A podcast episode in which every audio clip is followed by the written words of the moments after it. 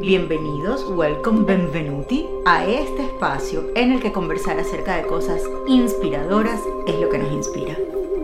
Fascinados con las infinitas posibilidades que la colaboración, la creación y la conexión ofrecen, aquí los esperamos y aquí nos quedamos. Tenemos eso sí una muy edulcorada patología. Vemos todo a través de un cristal rosa caramelo que nos ayuda a preservar sana y salva nuestra fe en el poder de la imaginación.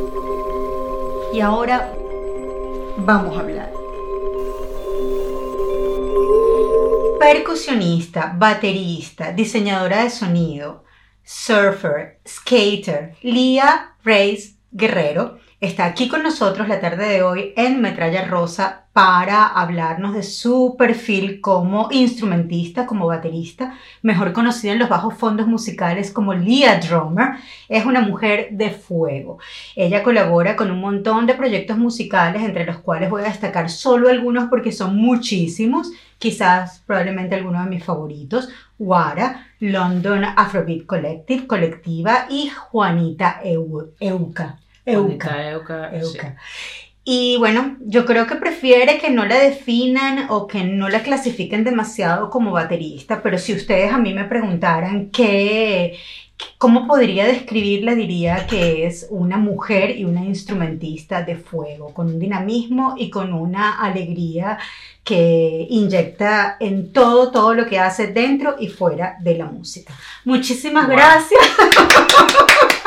Muchísimas gracias por estar con nosotros. De verdad que me encanta. Te he seguido muy de cerca la carrera, sobre todo desde tu llegada. Bueno, no, ahorita nos estamos enterando que desde Caracas te sigo muy de cerca. Pero como cambió de estilo de peinado, pues me confundió. Me en todo caso, vamos a hablar de eso también. Yo quisiera para no ser original para nada, que me contaras de niña o, en qué momento, me, supongo que desde niña, porque hay que dedicarle muchos años para tocar como tú tocas. Eh, ¿Cuándo empezó tu relación de amor-amor con la batería? Amor-amor a primera vista. Em, creo que tendría como 3, 4 años y el esposo de mi tía en esa época tenía una batería y sé que me sentaron y eso parecía una nave espacial y yo, oh, mamá, yo quiero una batería no, eso es para niños. No, y pasaron los años y yo quiero una batería, me regalaron un tambor de gaita, toqué gaita en el colegio y seguía ahí, mamá, una batería que no, que eso es para niños, que es muy ruidoso y yo siempre vivía en apartamentos, entonces era un no. Rotundo, pero pasaron. Yo soy persistente y fastidiosa hasta que consigo lo que quiero, tal cual. Y a los 14 me lo regaló de cumpleaños, entonces fuimos a una tienda y me dice, escoge, y yo veo una Yamaha así, yo, ese no, ese es muy ¿De qué color era? Era verde oscura, así, bellísima y carísima. Que a mí también esa es otra. A mí siempre me gusta lo más caro que yo digo, no sé, yo siento que es eso. Pero me compró una china que yo dije, bueno, está bien, gracias. Las instrucciones venían en chino, toda desarmada y yo nunca había visto una batería desarmada y eso fue intuición, que también creo que es algo tan natural que yo empecé que, bueno, esto debe ir por aquí. Y a las dos horas ya tenía el set listo y empecé a escuchar temas que tenía en casa de CDs de Smash Mouth, Shakira, Cranberry y ahí empecé a tocar y salía, o sea, yo veía en televisión que el tipo movía la mano así y la pierna así, yo, bueno, debe ser esto, este, no sé, el movimiento y, y luego, por supuesto, me llamaba. Eso es mucho pero, Pero en el momento en que tú decías, yo quiero una, este, ¿tienes idea desde, que, desde dónde venía ese deseo? O sea, yo a, me gustaba la música, era muy rítmica, o piensas que era más bien como una fascinación con el objeto en sí mismo? Era una fascinación con el objeto y, y con cómo puedes hacer para llevar el ritmo, ¿sabes? Porque el, el, baterista es el que lleva el tiempo y si tú te caes de tiempo o haces un pelón, todo el mundo va a voltear, pero el guitarrista puede hacer una nota mala, la cantante puede estar fuera de tono y pasa, ¿sabes? Pero la batería me pareció algo tan, tan difícil. Y esencial, y la, Y sabes. Con tanto peso, con tanto poder. Tanto poder y tanta independencia. Que ¿Cómo puedes hacer para tocar tantas cosas con A la vez y coordinarte? Exacto, era como que, wow, es difícil. Ahí voy. Y, tú crees que tú aplicas eh, ese mismo sentido de coordinación de varias cosas simultáneamente a tu vida? Porque yo veo que haces como de todo. Sí. Tienes un... O sea, a mí, yo nada más de pensarlo me canso, honestamente. Tienes un trabajo de día, digamos un day job, como dicen en inglés. Day job, double life. Sí, Tocas con 300 proyectos distintos surfeas y, o sea, y haces ejercicio en tu casa y no paras. No paro. O sea, que hay un poco de eso también que se traslada a la vida misma. Totalmente, totalmente. Y siento que siempre quiero estar descubriendo cosas nuevas. este, probando, ¿sabes? Estilo, tocar con gente diferente. eh, y lo transmito así. Yo, mucha gente cree que estoy demente y creo que lo estoy, pero si a uno le gusta el esposo, no la hace, busca tiempo. Eh, nada, salgo del trabajo directo a estudiar, a ensayar o a tocar. Ahí necesitaba de verdad, yo estaba soñando con un paro de tres meses así para respirar y hacer lo que yo quería, ¿sabes? O Hacer sea que este coronavirus te vino de Wow, maravilla. Increíble. A nosotros también, he de decir. A mí yo lo siento de verdad porque hay gente que se murió y todo, pero si el que supo utilizar este tiempo para hacer algo positivo por uno mismo. Sí, bueno, pues, claro, obviamente es dejando a un lado todas las consecuencias hiper horrorosas colectivamente hablando. Claro. Pues, en lo personal, como dices tú, hay dos opciones, o te quejas o lo utilizas positivamente y creo que a algunos nos ha dado ese, ese chance. Em, pero estabas también haciendo ejercicios en tu casa y Sí, grabando cosas, ¿en qué lo aprovechaste este tiempo? Este tiempo, el primer mes, fue así como un, ok, necesito hacer ejercicio y back in shape porque siempre dormía 3, 4 horas, 5 horas máximo. Y cuando podía me iba a surfear, que no tenía toques un fin de semana. Yo decía así que no tenga toques para poder buquear algo. Y no era tan constante. Y llevo por lo menos ya surfeando una vez a la semana. Me voy de viaje. Esa es otra cosa que es súper difícil y que Es tiene súper- mucho que ver con Y balance. en la constancia y tu cuerpo cómo se adapta a la tabla y a las condiciones acá, porque no es como en Caracas que todo es bello y, ¿sabes? No tienes que ponerte el wetsuit, que hay viento, frío, o sea, O cualquier sea, que además de lo difícil que es en sí el arte de surfear, tienes que además sobrellevar el hecho de que hace mucho frío. Sí, sí. A mí me ha tocado a veces manejar y que llegamos y hay un huracán, pero dices, bueno, ya manejé seis horas, no me voy a no meter. Y bueno, te metes, te das tus bollos y sales. Tus primeros proyectos musicales cuando, mm, cuando ¿qué fue? Incorporarte a una banda. ¿Cómo es la, co- ¿Qué tiene de diferente, por ejemplo, ser parte de una agrupación o colaborar con gente? ¿Sientes que te da más libertad o que te da más libertad que el proyecto sea tuyo? ¿Cómo, cómo lo ves? Eh, súper tricky esa pregunta, porque siempre he estado, cuando estuve en Venezuela, participaba en bandas como Skin, que ya estaban establecidas, Majarete Sound Machine, cuando comenzaron, yo estaba tocando ahí, y entonces aportando las ideas, eh, en realidad es como si estás escribiendo una canción. Tú puedes, sabes, crear tus canciones, tus grooves, y, y eso va a ser una manera que te tienes que acordar, y como nadie se los conoce, es diferente, pues, pero cuando estás trabajando para alguien tienes que aprenderte los temas como son, como ellos quieren que les toques el platillo aquí, porque si no, eres más como, no es un empleado, pero digamos que, bueno, podría ser tú como podría ser otra persona. O sea, Exacto. que tienes que hacerlo lo mejor posible para que seas tú, para ¿no? que seas tú y, y que nadie es indispensable. Al final tú te estás vendiendo como un músico que tienes que tocar bien, pero además tienes que tener la disposición, estar abierto a que te digan, sabes, cualquier crítica y no tomártelo de mala, mane- de mala manera o, o a llevar, tener una buena relación con, con las demás personas de la banda. Porque, Pero te da de alguna manera más libertad en el sentido de que ah, no hay como un apego emocional al, at the end of the Sí. day, es tu banda. exacto. Y yo, bueno, voy a tratar de hacer lo mejor posible por cumplir con lo que necesitan, pero me puedo también, em, em, no sé, em, meter en otros proyectos y no sentir como esa pugna de Sí. egos o... Sí, es complicado porque las bandas son para mí como relaciones. Entonces, cuando estás tocando para alguien, sabes, como más que te están como un freelance work. Tú vas, trabajas, por ejemplo, en Guara o en London Afro- Afrobeat Collective, que hice una suplencia tocando congas. En Guara es cuando Ernesto no puede, yo toco la batería. Este, es como que ese proyecto y le tienes corazón porque son tus amigos, pero cuando es tu banda, sabes, como más una relación personal. Entonces quieres obviamente que salga mejor, ¿sabes? Yo creo que me esfuerzo más. No que me esfuerce más, sino que es como algo más íntimo, ¿sabes? Es tu ¿Por proyecto. qué si la batería es un instrumento tan importante dentro de la dinámica de una banda? Porque como decías antes, si el baterista falla, falla, se nota y fallan todos con él, Todo se va como, se va. es como efecto dominó. ¿Por qué hay tan pocos bateristas que tienen proyectos donde ellos son los líderes, los líderes, digamos, musicales o, o- o de cara al público? Bueno, esa banda es de él y él es el baterista. ¿A qué crees que se deba? Mm, a ver, pero hay, hay varios que... eh, Dave Grohl, por ejemplo, pero él toca guitarra en su banda. Ahora, y, Y ahora, canta. y canta, Y cuando no lo y- hacía, que tocaba batería, que era tan bueno, en realidad era la banda de Kurt Cobain, ¿no? Exacto. Digo, no sé. Sí. Era como el mundo lo veía, o será porque no están en la primera fila del escenario. Es un, es un instrumento que ahora siento que están dando ciertos formatos en los stages donde lo ponen de lado, pero... O arriba. O arriba. Bueno, siempre ha habido, ¿no? Sí, en realidad es complicado. ¿eh? Es complicado. Por el, yo creo que es por el hecho de ser ese instrumento. O sea, hay bateristas como Orestes Gómez, que es increíble y, ¿sabes? Necesitas una batería electrónica, porque no solo va a estar tocando la batería para lanzar secuencias. O sea, yo creo que es por el, el problema de que no tienes algo armónico o melódico, ¿sabes? Y son puros hits, groups. Puedes hacer groups, claro, pero. O los mezclas con secuencias. ¿Tú eh, trabajas con proyectos electrónicos también? Estuve tocando, sí, estuve tocando con Intaya, que es un, un proyecto que sí, bien, bellísimo. Súper, súper, eh, y mezclando. Me gusta mucho la estética que tiene, el sonido bien... Sí, muy fresco. sí, con influencias de, de, todo, de todo lo que está pasando pero como ambient, un poco así también, ¿no? Súper, súper bien. Em, no, no, he trabajado con tantas cosas electrónicas, con DJs, haciendo colaboraciones, pero más de la parte percusión. Pero te gusta como Me encanta, instrumentista. Sí.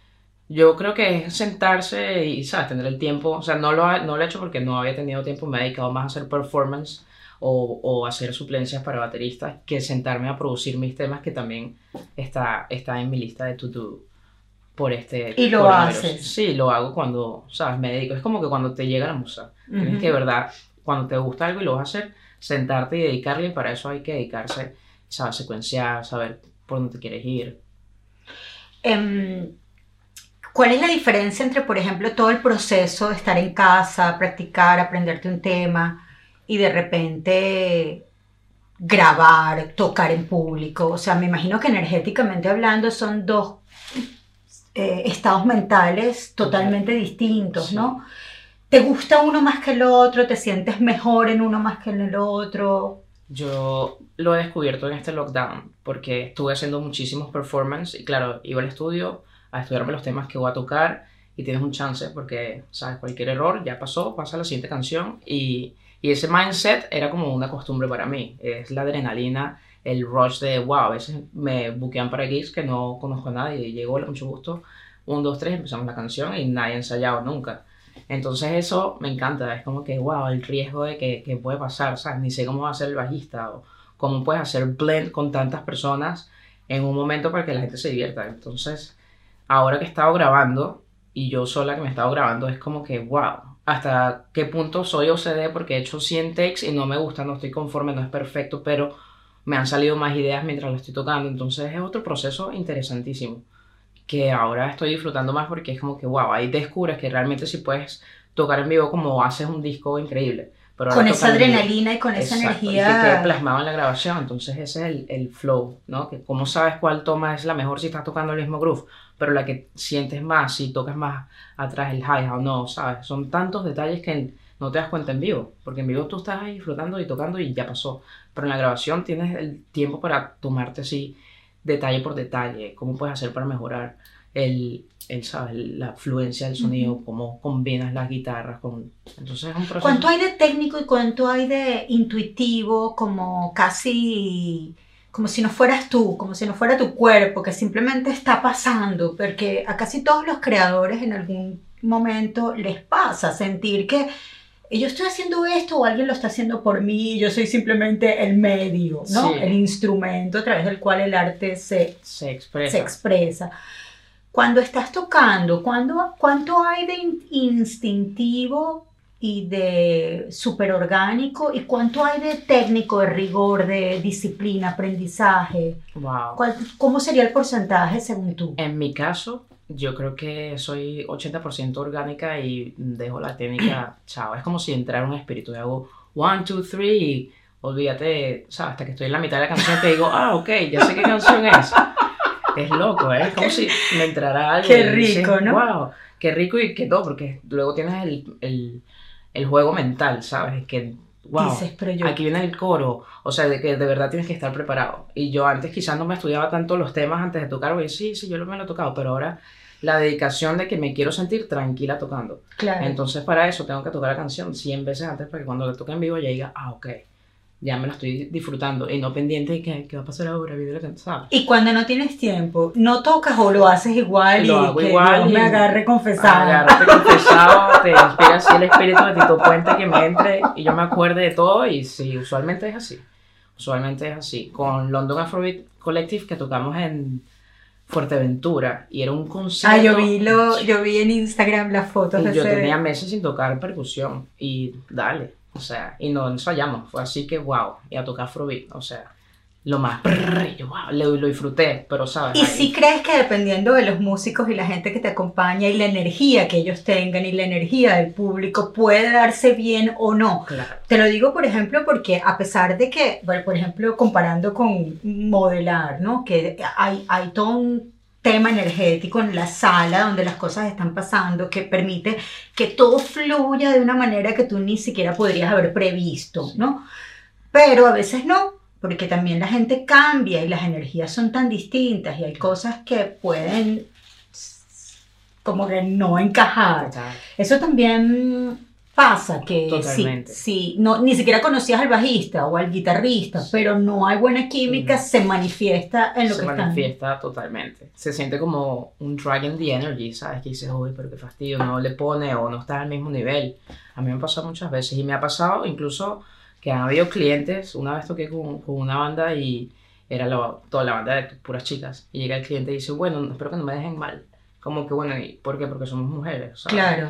Eh, sí, hay muchísimos cuentos de Wow, wow. Bueno, a eso, gracias por, gracias por traer ese tema a colación, porque claro, yo soy tan feminista que no veo cuál, cuál podría ser, pero la verdad es que tú, tú Sí. eres, eh, decidiste dedicarte a un instrumento totalmente Era para niños. liderado Sí. por una escena masculina totalmente. De hecho, en estos días, porque te iba a entrevistar, me puse a ver top tens de bateristas y ninguno incluye a ninguna mujer, Sí. lo cual seguramente es hasta injusto porque debe haber... Hay- Algunas fenomenales. Sí, sí, sí. ¿Cómo ha sido eso desde el punto de vista personal? Esa batalla, conchale, no solo el instrumento no es fácil, sino que no me la pone fácil la sociedad, total. digamos, ¿no? Total. Eh, ha sido. Es que yo soy muy terca. Y yo creo que por eso es como que no me importa lo que piense la gente, ¿sabes? Y, y me voy en contra de todas las corrientes porque al final es, es mi vida, pues. Pero sí influye. Y por eso entiendo que hay muchas chicas que, que lo empiezan Desisten. y desisten porque mentalmente, ¿sabes? Tienen mucha responsabilidad. Y, y bueno, la cosa es que si, si uno de verdad quiere, se pone, lo puedes hacer y puedes ser muy buena. En todo el mundo hay una revista, una revista de bateristas para mujeres que se llama Tom Tom Magazine. Y, y en realidad, bueno, casi siempre están posteando cosas de rock y punk. Um, yo les he escrito a veces, pero también es como que no sé si es porque es América. Entonces, Ujú. eh, hay muy Sigue, poco. insiste, Y sigo insistiendo, y insiste. que mira, por aquí hay mujeres que tocan. Em, sí, yo creo que es el que ahora también se ha visto un poco más trendy, entonces están buscando más female mm, instrumentalist, eh, porque se ve cool, también hay que tener un buen nivel, ¿sabes? Si vas a hacer las cosas, como que no lo puedes hacer porque se ve, te veas cool, porque también Claro. hay muchas que, ¿sabes? Toc- no tocan, pero por el Pero look. lo intenta. Es que todo es un paquete, ¿sabes? Mientras tengas el look, la personalidad, toques bien, todo te va bien, ¿sabes? Pero Si alguna de esas si falla, alguna de esas falla, siempre va a haber otra persona detrás, ¿no? Em, pero sí, mentalmente hay que ser pero duro. recuerdas situaciones puntuales, esto- me imagino que tienes un montón de anécdotas en las cuales, como la que estabas contando ahorita, has sentido, conchale, o sea, ¿Hasta fastidio, cuándo? hasta Sí. cuándo la, la discriminación, Total. porque si ya yo tengo un nivel como instrumentista, como baterista, la gente me conoce y me estás llamando, o sea, hasta qué punto es justo, ¿no? Sí, mira, a mí me pasó una súper anécdota llegando a Londres, que esa era otra. Yo llegué acá, yo solo conocí a una persona y tenía amigos de amigos que me dijeron, no, mira, Ernesto, ¿sabes? Leo en ese entonces, Rosela, conoce a esta gente y ahí empecé a ir a jam sessions. Llegamos a un jam session y le pregunto al señor que estaba tocando percusión, otro personaje, que mira, ¿puedo tocar percusión? Me da así arriba abajo porque yo venía con mi skate, pinta de llegando quizás 14 años y él me dijo, no, no tienes que ver con aquel señor. Entonces me mandó con otro señor y yo, mire señor, que se puede tocar la batería y tal. Ah, bueno, tienes que tocar después el que viene, ¿sabes? Me voy a tocar y el señor le digo, ¿me presta sus baquetas? Y me miró arriba abajo y me dijo, no, agarra esas. Y eran las mitad de las dos baquetas y yo así que, dale. Y mira, monté una fiesta que después el otro me dice, ay, tocas muy bien para ser mujer, ¿sabes? Sigue siendo mujer a pesar de todo. Y sí, hay así muchísimos comentarios, o, ¿sabes? No, no creen que puedas tocar tan bien porque eres chiquita o porque ah, eres mujer, ¿sabes? Cualquier, cualquier cantidad de cosas, pero me encanta es cuando les dejas la boca abierta y después Claro. ah, ahora sí me vas a traer café, ¿sabes? ¿Cuál es, hay diferencia también en, en cuánto te pagan, eh, en lo que ganas, en lo mucho o no que te empleen? ¿Hay, eh, eh, ¿Existe mm, Yo creo- yo creo que- discriminativas? Yo creo que sí hay. Lo que pasa es que quizás hay un pequeño mundo de agencias que contratan a músicos y la mayoría quizás tienen que ser británicos o tener cierto look, ¿sabes? Hay de, de por sí una discriminación de que siempre van a contratar más músicos hombres en bandas y a lo mejor tengan más cantantes mujeres. Em, sí hay, sí hay. Sí hay. Y sigue siendo incómodo, me imagino. Es un fastidio porque todavía sigo trabajando para pagar mis bills. Entonces dices, bueno, ¿hasta cuándo voy a seguir? You know? Perdiendo, no perdiendo tiempo porque amo mi trabajo, pero es como que nunca tengo las bolas de decir, ok, ahora sí lo voy a hacer porque hay toques y ahora menos con el lockdown. Claro. O sea, me, me he puesto en, ¿sabes? Así como que, wow, ¿qué quiero hacer con mi vida? El performance, nos, world, ¿sabes? No se sabe qué va a pasar con los conciertos. Bueno, pero llegará porque Exacto. todo, todos los ciclos tienden a...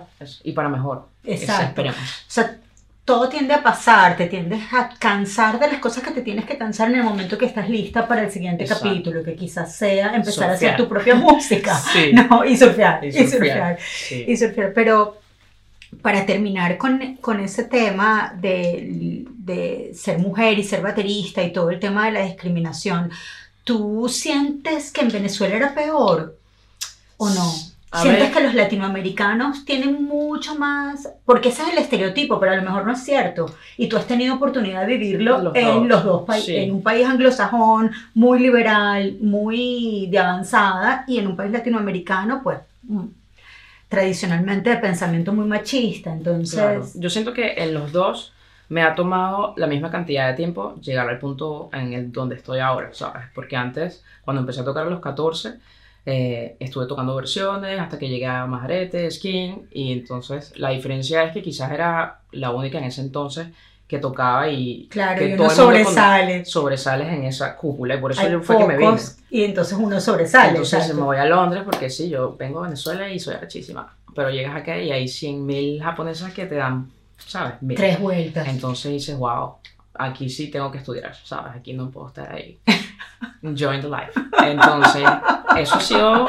Aunque yo me voy a dedicar igual yo. a Sí, eso fue lo que yo dije. Yo me voy a dedicar y necesito al menos 5 años para que la gente empiece Me a empieza a conocer conocer. Y empezar a jam Pero ser realista ayuda mucho, porque Sí. entonces te empiezas a plantear planes estratégicos Exacto. concretos, ¿no? Y no Exacto. que, que crees que va a ocurrir por obra y Yo, gracia. yo lo deseaba, de verdad, pero yo salía ya pensando en que voy a tocar con Madonna y, ¿sabes? Me importaba mucho eso. Sí. Y ahora me he dado cuenta que no, me importa tocar con, con gente que me, ¿sabes? Me encourage to be better, to play better y, y así ha sido mucho mejor. O sea, obviamente me encantaría irme de tour con Madonna que me paguen un poco plata, pero también ya estaba pasada de moda. Ya no será con Madonna. Ya hice un track Exacto. con Maluma. Em, algunos proyectos musicales supongo que tienen mucho que ver con tu input natural como músico, lo que a ti te gusta tocar, lo que a ti te gusta escuchar, lo, lo que te mueve. Y otros a lo mejor son un poco más challenging o más retadores o más desafiantes porque, bueno, porque te tienes que aprender cosas que a lo mejor ni se te hubiera ocurrido tocar. Dentro de todo, al final, cuando tienes que hacer balance, ¿qué te deja más, más, más? ¿Qué, qué- de, de cuál experiencia aprendes más? Cuando, cuando haces lo que te gusta y no tienes que luchar contra tantas cosas o cuando te tienes que poner en territorios incómodos. Sí, siempre territorio incómodo para mí. Siempre que me dicen, mira, aquí vamos a tocar algo que no lo he tocado, aunque me cueste, hice una audición para el Cirque du Soleil y estuve así de que era yo o la otra chica. Y mira, fueron ese, dos semanas que me dijeron necesitamos estos videos, cuatro temas y pff, out of my comfort zone. Eso era partituras y yo, yo leo, pero me, me puedo pasar un día leyendo la página para entender todo bien, ¿sabes? Claro. Me encerré un fin de semana y el proseco y dale, dale, dale. Y por dos semanas solo toqué esos temas, mandé los videos y les encantó y sabes, ya estoy en la lista y, de músicos, pero también decía, yo de verdad quiero ir al Cirque du Soleil en China, por cierto, y estaría, hubiese tocado dos años y yo decía, quiero tocar dos años las mismas canciones, yo siento que en Londres puedo hacer mucho más en un año. Y mira, un Y a lo año... mejor ese pensamiento, yo estoy segura que estabas preparada Sí, sí, para sí. dar esa pelea. Claro, Pero a lo mejor esa misma duda que uno en algunos momentos tiene es lo que te aleja de, la- del- de, de Claro, hacer, o de sea, de tenerlo, de que te escojan, porque habrá una que de verdad no tenía ninguna duda, probablemente Exacto. japonesa. Probablemente japonesa. No, la de verdad los japoneses son increíbles. So- Bueno, porque es Muy que son duros son. muy dedicados. Muy dedicados. Yo quisiera tener esa dedicación para, ¿sabes? Darle rewind al video y aprenderme todo exactamente. Pero ahí es Ujú. donde yo me pregunto hasta dónde ese nivel de exquisitez técnico lo hace- los hace ellos al- en el fondo iguales o mejores que alguien que también tiene un 90% de guataca lista para funcionar en el momento que sea, en las circunstancias que sean, y si es caótica, mejor. Eso. Yo siempre Eso voy no más lo por tiene ese todo el mundo. Exacto, porque es la energía. Y si Es que nosotros calle, estamos, vivimos en un país que nos entrena para eso. Exacto. Y yo creo que eso uno tiene que aprender a valorarlo y ponerle precio a eso también. total. Porque lo normal es de- que te desestimes y pienses que lo técnico siempre te supera, ¿no? Que es mejor. Y mm, hace poco uno de los temas que tú interpretaste, creo que el cajón con Juanita, Con Juanita, sí. fue incluido en la banda sonora del primer episodio de la tercera season Wow. de Killing Eve. Bravo, claro. Sí, súper bien. Em, ¿Cómo fue eso? Eso fue scrolling down Facebook, que ya a la gente no le gusta mucho usarlo, pero yo ahí le conseguí oportunidades a una prima, le conseguí un trabajo en Portugal en un hostel, y veo así que buscaba un cajón player, y yo, wow, el único video que tengo es con Juanita, le voy a mandar estos dos, y a la, a la chica le gustó mucho, era una agencia. Ellas estaban buscando. Estaban buscando músicos para, para algo, pero o sea, no decía no que, decía obvia- qué, obviamente. yo no supe nada hasta que llegué y que Killing Eve, ¿qué es eso? No, yo no veo ni televisión, tengo 10 años sin ver Yo no televisión. veo televisión ni tengo li- de- licencia para ver televisión en este país. Hay que pagar una licencia anual. Jamás la he tenido. Exacto. Pero a veces veo series y esa la he visto. Exacto, buenísima. Después, después la vi. Entonces voy mandándole los videos y le gustó mucho Juanita. Y Juanita está de viaje. Y yo, Juanita, manda tus cosas, les encantó esto. Y necesitaban unos- es increíble. Entonces le mandé los temas y le dije, yo creo que este es el tema que les va a gustar y tal. Y lo, lo escogieron. Entonces salió en el playlist y salió, salimos en la boda de la protagonista. Sí, sí, sí, es que es así como empieza el episodio, Sí, sí, que obviamente es un eh, super espacio estar allí incluidas en ese momento, porque es cuando empieza la tercera se- Total, y todo el mundo está serie. así. Wow, además que es súper bien que escogieran el tema de Juanita. ¿sabes? Claro. y, y super fin. I'm so proud. Le he echado mucho, mucho pichón todo todos estos años. Y ver que tus amigos que, ¿sabes? Yo conocí a Guara cuando llegué por Ernesto y desde que las vi fue así como que, wow, no, o sea, nunca había visto chicas que fueran tan increíbles musicalmente y en stage. Yo decía, no, estas chicas tienen que ser mis mejores amigas y, y ver su evolución. Eliane toca con Hans Zimmer, Juanita está tocando con un poco de gente, ¿sabes? Todo el que quiere echarle aquí tiene las oportunidades para hacerlo, pero hay Pero que- tienes que enfocarte y tienes que trabajar duro. Exacto. Em, se puede vivir, podrías, perfect- podrías en este momento de tu carrera decir, bueno, que voy a vivir solo de la música, voy a asumir que soy un músico profesional y esa es mi vida, o hasta cierto punto siempre hay también como un miedo a que Sí. entregarse por completo y lanzarse por ese barranco, Barranco. así de una. un barranco. Mira, yo he estado planeando renunciar por años. Y en enero estaba así que, bueno, ya me están saliendo más toques. ¿Qué haces Por- de day job? Yo trabajo para Universal Pictures International. Ah, pero qué chévere. Sí, y hago quality control de films, trailers. Ah, no, pero es algo chéverísimo, Es claro, súper. por eso estás ahí. Exacto. O sea, mi trabajo es chequear que todo esté perfecto antes que salga para las diferentes plataformas, ¿sabes? Ok. Es un trabajo, ¿sabes? Que tienes que estar así, viendo todo. No se te puede pasar No una, pero tienes mucha pasa nada. responsabilidad. Exacto, pero eso también se aplica en la vida, entonces ya aquí estoy sabiendo todo, o sea, la manera en cómo uno reacciona también, porque ¿sabes? estás cachando errores en screen y, y en tu vida se aplica. Yo me siento súper más avispada desde que estoy haciendo Desde que estás haciendo Sí. eso. ¿Eso para bien, eh, crees que es bueno o malo? Súper bien y a veces ves cosas que no quieres ver. Claro. Porque ya de por sí, qué fastidiosa yo, pero me voy a poner astrológica. Ya de por sí los virgos son así. Ajá. Les resulta imposible no ver el error, pobre- o sea, eh, sufren porque ellos en todo están, per- pero no por nada, No sino por porque nada. es para perfeccionar las cosas. Exacto. Es una tendencia natural a, imagínate, y si además con este trabajo, por eso es que lo haces bien. Claro, claro, sí, me he vuelto súper OCD. ¿Y hay algún proyecto musical en Londres que todavía, con el que todavía no hayas colaborado y que tengas así en la mira y digas, para allá voy? Para allá voy. Eh, es que hay tantas cosas acá en Londres. Yo creo que eh, me voy a enfocar en el proyecto que tengo con una amiga que se llama Ale es la bajista de Guara, Ali, Ali Lloyd. Y tenemos ya un par de años con varios temas ahí engavetados, pero como hemos estado super busy ahora este Pero es un estilo musical distinto al que normalmente te has como que Sí, es- que entregado. me- estamos mezclando de todo. Afrobeat, con cosas venezolanas, con jazz, neo soul. Sí, a mí me encanta siempre hacer un majarete de, de géneros. En un mercado como el inglés o en un mercado como el británico, eh, tener un background latino es una cosa bien vista, te da como un extra, cali- un extra qualification, ¿o no? Yo creo que sí. Tiene, uno tiene un swing diferente que mucha gente. Pero se aprecia, es una cosa que en el mercado se, se sabe, se conoce o, o, o no, o de lo mejor es una idea equivocada mía. A ver, yo tengo un amigo que en estos días estaba diciendo que él se sentía un poco weird porque a veces en las fiestas, ¿sabes? En las bandas te ponen como un eslogan, o sea, tienes la cantante, no sé qué, y tienes al latino que toca percusión, entonces siempre te van como que relacionar con que la conga, los bongos, Claro. que sí está bien, pero también puede ser otro instrumentista, ¿sabes? Entonces, sí, yo creo que se nota cuando el músico eh, es latino porque toca de una manera mucho más diferente, pero no sé qué tanto, ¿sabes? Qué, qué tanto approach se le puede dar para conseguir más gigs, por eso. Ok. Porque también hay, es cierto que, por ejemplo, en teatros o algo así, el, crew de músicos son muy cerrados, entonces siempre son los mismos, quizás ingleses, porque tienen tiempo en eso. Entonces, como que entrar. Hay muchos monopolios, como en Ujú. todo, es, es difícil abrirse camino.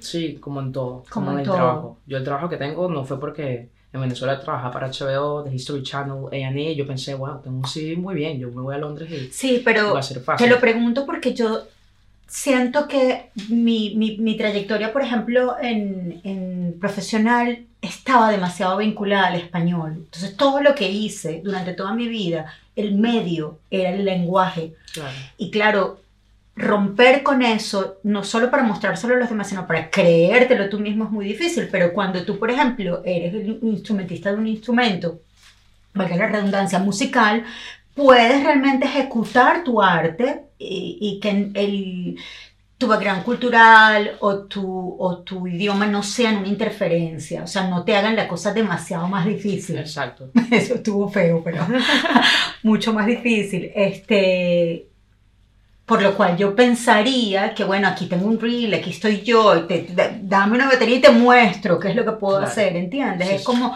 ¿es más fácil o no, No. necesariamente? Yo, mira, yo me cansé de mandar, ¿sabes? Por internet, buscaba por Facebook bandas que buscaran y, y a muchas veces me rebotaban, ¿sabes? Y, y había una banda que es puras chicas y tocan disco y tal.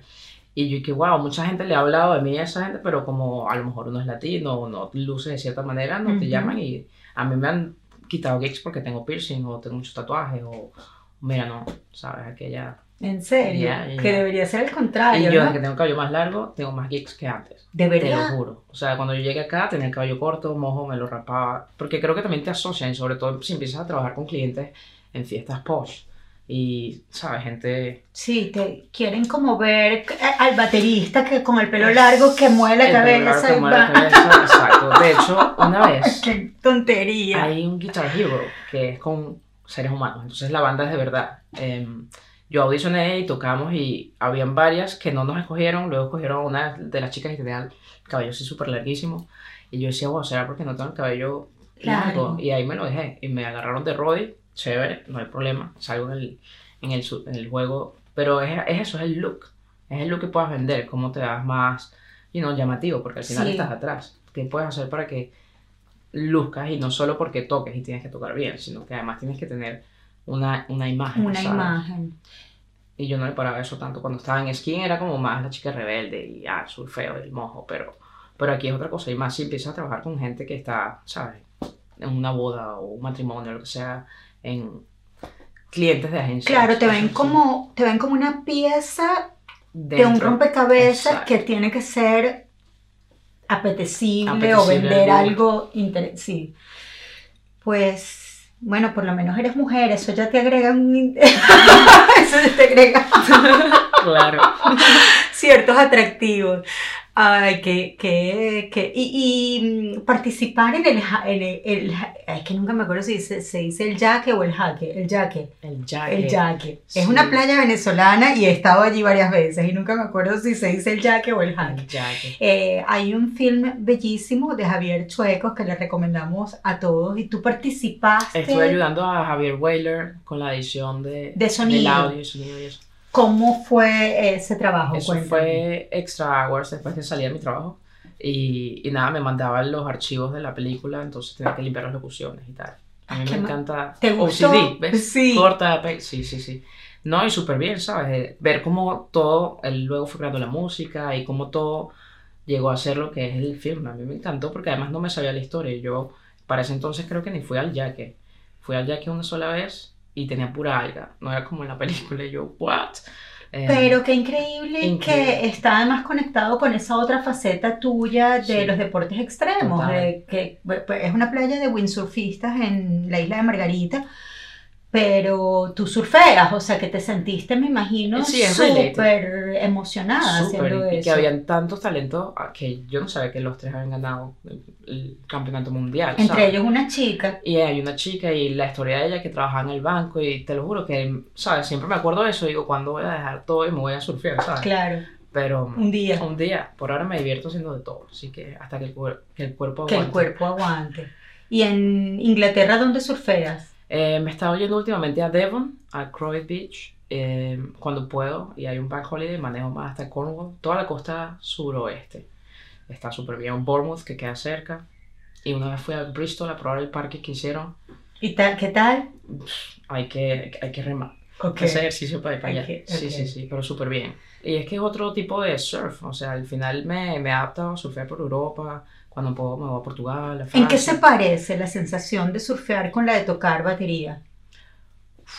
Yo creo que es una adrenalina diferente, porque tocando, estoy tocando con mucha gente, entonces no solo, o sea, depende de mí, pero también de cómo fluye todo lo demás. Y surfeando estás tú solo con tu mente, entonces es challenge, ¿no? Y luego es súper, súper individual ese deporte, porque, ¿sabes? Eres tú, con- Eres tú con- contigo. contra la naturaleza de alguna forma, No. pero es con la con la naturaleza. naturaleza. Exacto. Exacto, sí. como tú fluyes. Y hay días, ¿sabes? Que, que te va a tratar bien el mar y hay otros días que no. Que no. Y eso, aceptar. Y, y yo creo que surfear te elimina cualquier tipo de problema. O sea, ese debería ser un- una receta para todo el mundo en vez de ibuprofeno y paracetamol.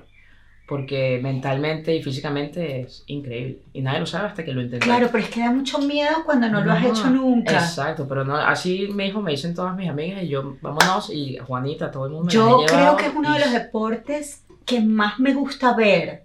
O sea, es eh, que no puedo creer lo bello que es, es Increíble. bellísimo, pero por otro lado digo, Así, así de bello cuando es. ves las olas de verdad grandes, grandes y, y te pones en la si- o sea, te tratas de imaginar tú qué podrías sentir tú en esa situación. Ay, yo me, me da, me da Sí, pánico, me da sí. como un miedo me horrible, pero, me pánico, encantaría pero me encanta. poder, sí. Bueno, sí. vente un día. Sería, yo seguro, no estoy como muy vieja ya para eso. No, para eso, para eso no hay edad. ¿Cuándo crees que Yo he visto no? señores que tienen pelo blanco. Mira, un señor que se Y están lanza, empezando. se lanza en rodillas porque me imagino que ya le cuesta pararse. Y él tendrá por lo menos más de 70 años. Aquí con su traje y se mete a surfear increíble. Qué rico. Y el vaya arrodillado es el mejor surfista el que más se disfruta Claro. el, el hecho de estar ahí, ¿no? Que si hice tal figura, a mí eso no me importa, sino simplemente fluir con la naturaleza y que cada ola es diferente, como las experiencias en la vida.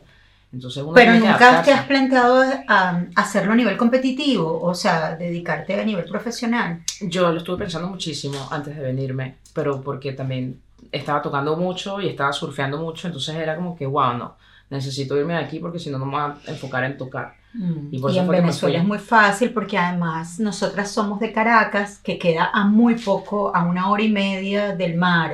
40, 40 un día así minutos. que, a Exacto, las 6 de la bueno. mañana. Ella porque seguramente también maneja rápido, también eres de, te gustan también correr, Sí, carreras de carro. pero no le digas a mi mamá. no. No le digamos a la mamá. Sí, la otra vez no habían cámaras. creo que llegué como a... Porque sabes que aquí es en miles, entonces tú no lo sientes y tú vas así después y que, wow, son 180, ups. Em, me estabas diciendo antes que te interrumpí que eh, te has ido para playas en Francia, en Portugal. Portugal. Yo sé que eres venezolana portuguesa, como así como yo soy venezolana italiana. Todos los venezolanos tienen algún doble background por la inmigración Exacto. hermosa que llegó a Venezuela. ¿Y cómo te relacionas con Portugal? ¿Te has planteado de pronto, en vez de estar en Londres, que es una ciudad tan costosa, tan competitiva, de repente, no sé, mudarte para Portugal y hacer vida en Lisboa? Mira, yo eso lo deseo ya mismo, así. Sí. Necesito un inversionista. Y montamos una surf hostel con bar y Claro, porque tienes el clima. Es el clima, es el sitio perfecto, la comida, o sea, de Europa además me encanta. Porque lo tiene todo, o sea. eh, sería sí, perfecto. perfecto. Sí, Y te darías a conocer inmediatamente porque digamos que es un ecosistema dentro del mundo artístico, me imagino, menos enorme. sí, y también por eso digo, uy, pero a lo mejor no es tan estoy- tentador por eso. Exacto, la cantidad de toques que se pueden tener acá y las oportunidades definitivamente no se tienen en otra ciudad, quizás New York, pero no he ido, o, o Los Ángeles, pero también es otra movida. Londres de verdad que tiene, ¿Cuánto tienes oportunidad de producir? Digamos, ¿cuántos toques a la semana?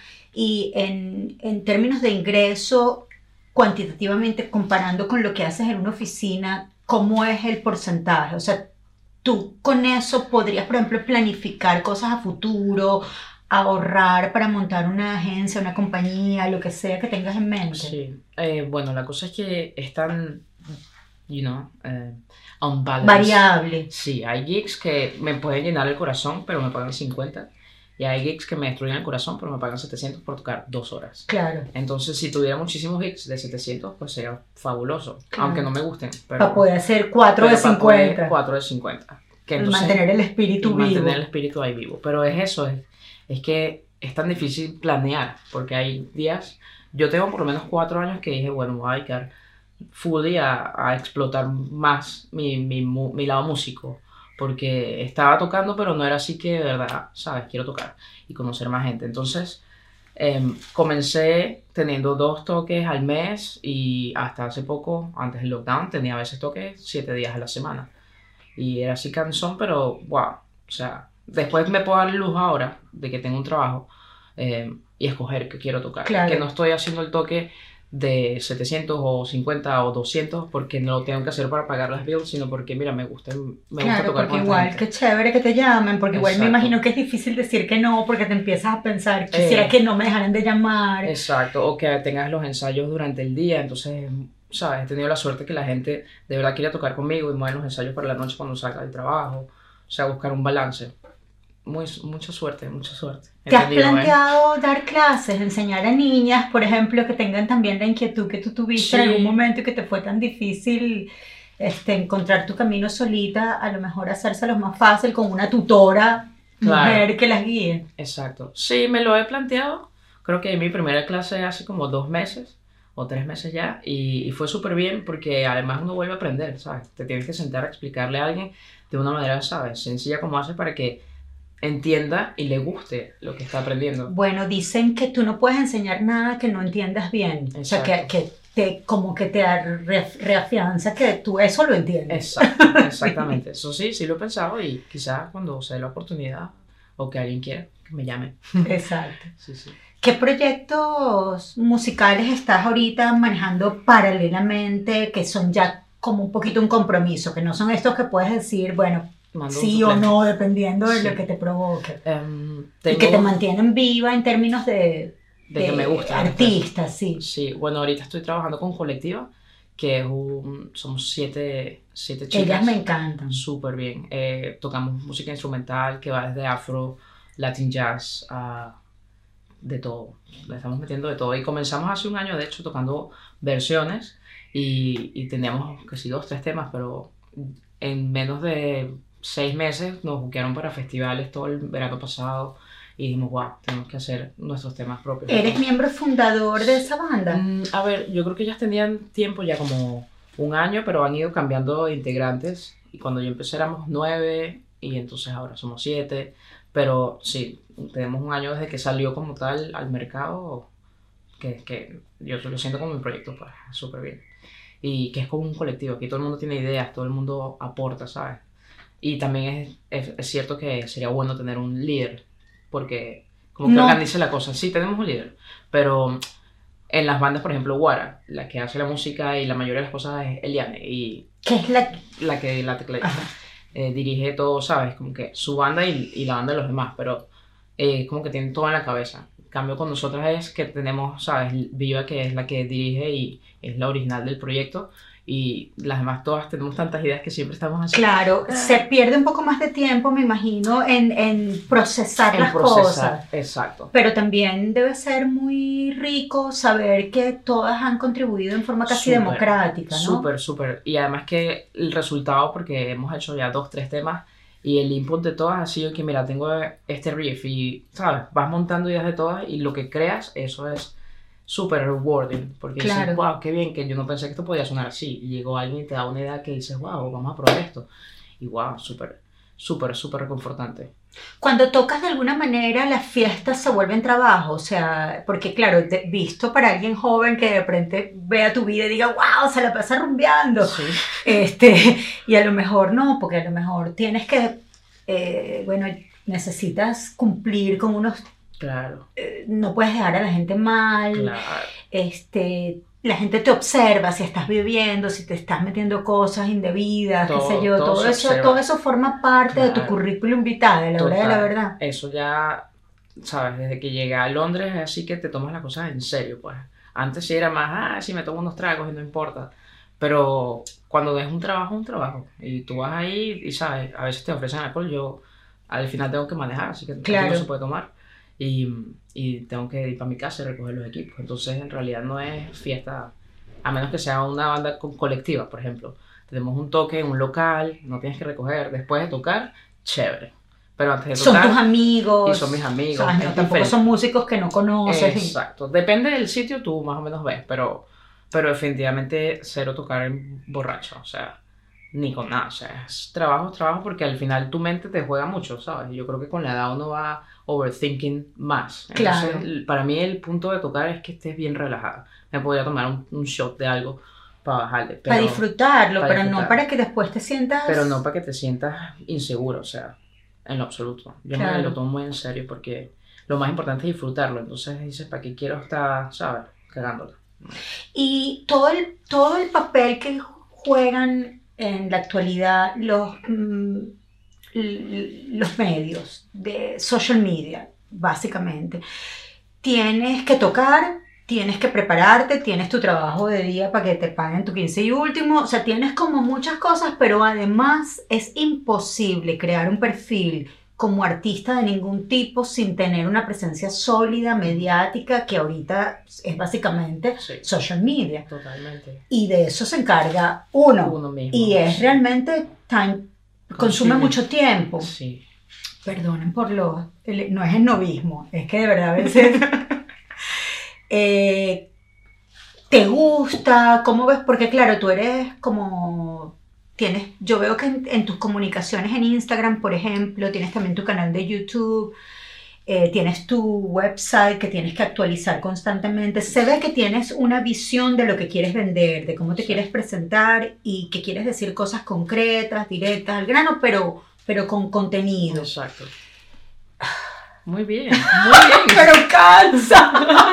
No, o sea, ¿cómo, ¿cómo haces? ¿Nadie te ayuda con esas cosas? No, o sea, ha sido un proceso de limpiar y de, dejar- de verdad dejar el contenido que es, porque antes sí, cuando empezó Instagram uno publicaba cualquier cosa y luego cuando empecé a ver que ya la cosa es como que ahí te va a buscar el cliente para Claro, ver qué- para ver quién eres. o el de los festivales y no tienes, sabes, tantos likes o tantos followers, ta- tantas cosas que, que influyen ahora que a mí no me importan realmente, pero, pero sí a los, terminan importando, terminan porque a mí me pasa con Metralla Rosa, que nos, eh, nos entendemos que para llegar a un tipo de entrevistado, y como decías antes, como tú con las bandas, cuando, las, cuando te aproximas a ellas, Ajá. hay gente que no te para ni media pelota porque no tienes la cantidad de Sí. seguidores que ellos creen que deberías tener para que ellos volteen a verte. Exacto. Igual con patrocinadores. Eso es súper importante porque quién eres tú. Claro, para que ¿Cómo te patrocinen también. Exacto. Entonces, sí, al final me, me encargo yo. De hecho, a veces eh, uno entra como que, a mí me, pasa, digo, me enfajo tanto editando el video, ¿sabes? Que lo hago con corazón y grave y tal, pero pones una foto de unos culos, unas tetas y tienes más likes que el trabajo que tú estás haciendo porque Claro. lo que tú haces, ¿sabes? Entonces, eh, ahí es cuando tú dices, bueno, a mí no me importa realmente lo que piense la gente, si lo quiere ver o no, pero sabes que quiero crear un contenido que de verdad diga algo. Que ¿sabes? diga Y algo, que deje algo Pero que al mismo tiempo juegue a tu favor y que te ayude a lograr tus metas y, tus y tus Exacto, objetivos. Exacto. Pero es una Es cosa difícil que el balance. difícil, sí, porque la gente sabe, siempre se va a ir por, por cualquier cosa más vaga, ¿sabes? A veces un video tonto de alguien cayéndose tiene más likes. Un gatico que... hace una cosa cuchi. Exacto. Uno dice, bueno, pero yo veo aquí Ay, fajada. replay mil veces y dice, ay, qué chévere. Sí, sí. Pero todos caemos un poco Todos como caemos. espectadores en, e- en ese... eh, yo sí te digo, yo veo cosas largas y cuando tengo el tiempo me encanta escuchar podcasts y mi prioridad no es que sea de satisfacción inmediata, que dure tres segundos, Claro. no, que haya un contenido que me deje algo es importante. Entonces tú crees que va a ser igual y cuánta gente realmente se comporta así como consumidor de contenido, ¿no? Sí. Culturalmente te ha sido difícil incorporarte a, a- a la, a la mentalidad Londinense. británica, inglesa, londinense. Es... Yo creo que me he vuelto un poco londinense. Porque ¿En qué sentido? en ¿Qué ves que ha cambiado? Súper más fría. O sea, sí. A ver, no sé si sea bueno o malo, pero, pero uno se vuelve como más, ¿sabes? Centrado en, en Sí, tu, en tu mundo, pues. sí. Porque aquí cada quien está, ¿sabes? Para hablar contigo, tengo que hacer una cita. Porque todo el mundo está enfocado en su vida. En cambio, allá yo siento que uno tenía más camaradería con amistades o con el vecino, ¿sabes? Aquí, primera vez mi vecino me trajo comida hace poco, que era Ramadán. Y en seis años que tenía viviendo ahí, que siempre es hola, chao, hola, chao. Y, ah, mira, ¿sabes? Y eso porque probablemente Y estaban porque todos en estamos en cuarentena. lockdown, exacto, exacto. Que ahora es que comenzamos a abrirnos un poco más y a ser como más gentle, ¿no? Con todo el mundo. Entonces, sí, obviamente uno, yo me adapto, yo soy una persona que se adapta a donde sea, pero culturalmente siempre me gustó más la manera de pensar de los europeos que, Que la de los latinos, sí, o venezolanos en general. Porque aquí hay muchas más libertades de, de mente, ¿sabes? Mente más, mente más abierta para muchas cosas. Y, y Pero en Londres, porque no, Londres. to- no todo el Reino Unido es así. Es como Caracas, Caracas, lo demás es Monteculebra, lo mismo pasa acá. Y me he dado cuenta sobre todo saliendo ahora a surfear, porque al final son, ¿sabes? Pequeñas ciudades y, y que las cosas no pasan como pasan acá. Entonces, aquí uno vive como en esta burbuja de Londres y, y ciertas ciudades de, de Europa. Pero, no sé, yo siento que la cultura allá era, era tan diferente que siempre quise irme, ¿sabes? Para ver qué más había. Y un poco porque te gustan los retos, ponerte a Por prueba retos, probablemente, sí. para ver hasta dónde podías llegar, Exacto. si la gente no te conocía, si tú no conocías a los demás. Exacto. Y, Y- también el reggaetón, me, ¿sabes? Me fastidió ese el oído y dije, no, me voy a ir allá que no oyen reggaetón. Exacto. Hasta hace poco, que venía así en el autobús, llegando del aeropuerto y... Hasta eso le agarras gusto. Y yo, wow, están pasando reggaetón en la BBC, ¿sabes? Gasolina. Que no es que le agarras gusto, pero te ríes y Dice- te lo vacilas de otra manera, Exacto. ¿no? Tanto que uno, ¿sabes? Huyó y ahora está Como everywhere. se dice en venezolano, nadar hasta tan lejos para ahogarte en la orilla. sí, sabe, a lo mejor termino tocando con, no sé, reggaetón. Un grupo de Un grupo reggaetón. reggaetón. ¿Y alguna mm, baterista famosa que haya inspirado tu carrera? Sheila. Sheila. Sheila, hoy yo vi un video de ella. Oh my god. Yo intenté una vez tocar con tacones, en serio, y los rompí. Y yo dije, ¿cómo puede ser? ¿Cómo Tan- puede, Porque, verdad? ¿sabes? Heel top heel. Yo no sé, ya es next level. ¿Cómo puede, verdad? Yo no me había preguntado, pero qué fino, ¿no? Bueno, fíjate, parte de también pensar, ok, no solo tengo que ser la mejor, no solo tengo que ser guapa, sino que además voy a tocar en tacones para que Tacones, ahora sí, sí. ¿quién va a decir nada, no? Exacto, exacto. Ella ha sido una inspiración grandísima en toda la carrera. Y, y su papá, Pete Escobedo, y pff, tantos músicos, Horacio Hernández, el negro. Bateristas, hay tantos. O sea, yo es como las bandas, no hay una banda favorita. Hay tantos estilos y tantas cosas que puedes aprender de tanta gente. O incluso ahora, tantos niños nuevos que, ¿sabes? Son genios. Y si tuvieras que definir tu estilo, que sé que prefieres no hacerlo. Estilo de todo. Estilo- De todo. Porque es definitivamente muy maximalista. O sea, tú no eres una baterista minimalista. No, Le súper metes a- versátil. Sí, y, y, y como que te gusta más es más. Más ¿no? es más. Más es más. Bueno, a ver, estoy aprendiendo que menos es más. Pero es que el problema fue que yo empecé, no es un problema, pero mi background totalmente fue rock, punk, cuando estaba en Venezuela. Y acá fue que me gustó más la música latina. Ya me gustaba, pero todos mis amigos escuchaban rock, punk. Claro. Entonces yo nunca fui al maní así o nada sí, de sí, no, de no salsa tenías un background latino No, necesariamente. No, No, mi familia que escuchaba salsa y... Está ahí en las venas. Está pero... en las venas, pero no amigos que, mira, vámonos a bailar salsa. Yo, "Uf, me hubiese encantado, ¿sabes? Pero no. Em, entonces aquí he aprendido mucho más otros géneros que no tocaba antes y, y de verdad que es una transición interesante porque antes yo estoy acostumbrada a que la palo. Mientras más duro y más... Ahora pero eres ahora más es- jazz, sí, le metes Sí. más al jazz. Estoy tratando, estoy tratando em, en jazz, neo soul, trap, son otros estilos, hip Claro. hop. eh, entonces mezclar, ¿sabes? Cómo adaptar, como Anderson Paak. Me encanta ¿Crees que también tiene que ver con la edad? Que empiezas a descubrir Sí, también más gustos. música y a sentirte más sereno, ¿no? También es eso, sí. Es que cuando estás súper joven, quieres decir todas tus ideas. Y para mí siempre es mucho más sólido que tengas un groove constante y mantengas la banda tight, que, ¿sabes? Y cuando te toca, hablas. Entonces ahora estoy tratando de hablar, eh, ¿sabes? Elocuentemente. Cómo transmites estas ideas que en mi mente van así. A mí pero por hora. No, ¿sabes? Hazlo bien y donde tiene que ser. Si vas a hacer un golpe, lo haces en donde tenga que ir.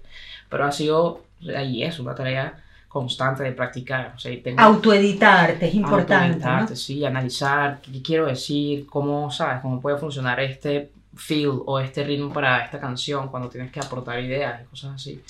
Entonces, depende de los estados de ánimo también. A También. veces hay días en que tienes, ¿sabes? Tengo un toque y tengo la energía así, ay, más bien me tengo que calmar porque voy a tocar lento. Entonces, es, es tricky, a mí me encanta porque aquí mentalmente estás así.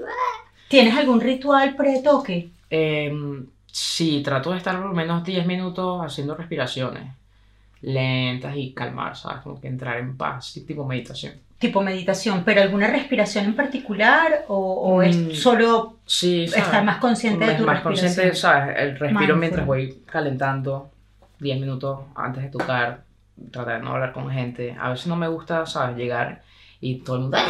No, antes, después de tocar todo, pero como estoy tan concentrada en que, ¿sabes? Quiero estar presente en el momento, en la batería y, y no en que, mira, pero entonces todo el mundo, ¿y dónde es? ¿Y a qué hora? Mira, anótame Y la lista. disfrutarlo, exacto. Exacto, entonces otras, las otras responsabilidades como que, mira, ya yo me fastidié, está invitando gente, mira, ven a tocar, voy a tocar, ven. ¿Sabes? No, yo lo posteo, si quieres ir, chévere, y después que toquemos, hablamos todo lo que tú Y quieras. después no me vengas a preguntar tres minutos antes del toque porque obviamente que estoy ocupada. exacto, exacto, exacto. exacto. Hay que Pero tener bueno, también sentido común. Exacto. Entonces, Y, y en hay una cosa que me, me llamaba la atención y quería preguntarte. Me imagino que cuando han practicado un grupo y has tenido el, gusto y el lujo de ir a ensayos y practicar los temas y que todo salga bien y que de repente el momento del toque estás en un festival o estás en un sitio que para ti es importante y haya problemas técnicos que no te permiten, no te permitan ni a ti ni a los demás dar el 100%. ¿Cómo manejas la frustración en esos momentos? Después de que te has preparado tanto, tienes tantas expectativas, o sabes que de ese recording, de esa grabación, pueden depender muchas otras cosas en un futuro y no está ocurriendo lo que debía haber ocurrido. exacto. Es horrible. Y más cuando tienes el público ahí y le das y no sonó la secuencia. o- hay que resolver. Resolver como sea y que siga el show. Y si, ¿sabes? Se fue la luz, que no pare la batería. Claro, yo entiendo que hay que resolver, pero ¿cómo lo manejas Mentalmente. emocionalmente ese sentimiento de frustración tan grande después, ¿no? O sea, te da como un down horrible después del show. O, o cómo, cómo Sí. lidias con eso. I mean, he tratado, yo antes me molestaba muchísimo, realmente, cuando las cosas no salen bien, eh, pero a veces no salen bien. Y eso, ese error no va a pasar a la siguiente vez. Entonces, cuando los errores pasan, son aprendizajes al final. Y, ¿sabes? Hay que move on. Definitivamente trato de no quedarme con pensamientos negativos. o Claro. algo así, porque si no, O de castigarte demasiado, Sí. sobre todo cuando no es tu culpa. sobre todo cuando no es tu culpa, sí, totalmente. O sea, ¿sabes? ¿Qué se va a hacer? Ya pasó, next. Y haces el mejor show que puedas la siguiente vez. Pero sí, con momentos súper incómodos pueden pasar por tu culpa o porque, ¿sabes? Cualquier detalles. Se te rompió el cuero del bombo y ahora no hay un cuero del bombo, o sea, cualquier cosa. Eh, uno tiene que estar preparado porque hay cosas detrás que uno no ve. Yo una vez estaba tocando y, ¿sabes? Se te enreda, se te rompe una vaina y estás ahí, pero el beat tiene que seguir y, y tienes que hacer malabares. El show debe Exacto. continuar. Y la última pregunta, porque ya estamos llegando al final de esta entrevista, pero tengo mucha curiosidad. En Londres todos vivimos en apartamentos pequeños, en espacios pequeños, compartimos casas, es muy difícil tener una casa grande y toda para ti. ¿Cómo haces para practicar batería? ¿Qué, qué, qué te inventas? O sea, ¿cuál, cuál es la Mm. salida? ¿Cuál es la salida? Eh, a ver, cuando hace como cuatro años, eh, siempre estuve tocando donde vivía. Entonces he tenido la suerte de que mis vecinos no han sido tan fastidiosos o no les he fastidiado tanto. Eh, y Pero tocas tocar- con todo, batería No. montada. Bueno, a ver, sí, antes tenía la batería montada, pero siempre nunca vas a tocar como tocas en vivo. Eh, le pongo unos paños encima o tocaba con las almohadas. Luego probé por un tiempo una batería electrónica, pero no era lo mismo. Entonces cuando iba a tocar en vivo no tenía el mismo feeling tocando el pad que el cymbal, el platillo. Entonces dije, no, necesito alquilar un sitio. Entonces, por eso todavía sigo trabajando. Hay que alquilar un sitio para ir a practicar porque en realidad es la única manera de, ¿sabes? De- Progresar bien. Exacto, Porque exacto. puedes practicar en tu casa con los pilos, pero no es lo mismo Porque que esa es otra cosa que nadie contempla cuando piensa en un artista, por ejemplo, que viva en Londres. Porque practicar, ¿dónde practicas? Y ¿Dónde sin practicas? practicar no te haces como músico, no creces, no te construyes, ¿no? Exactamente.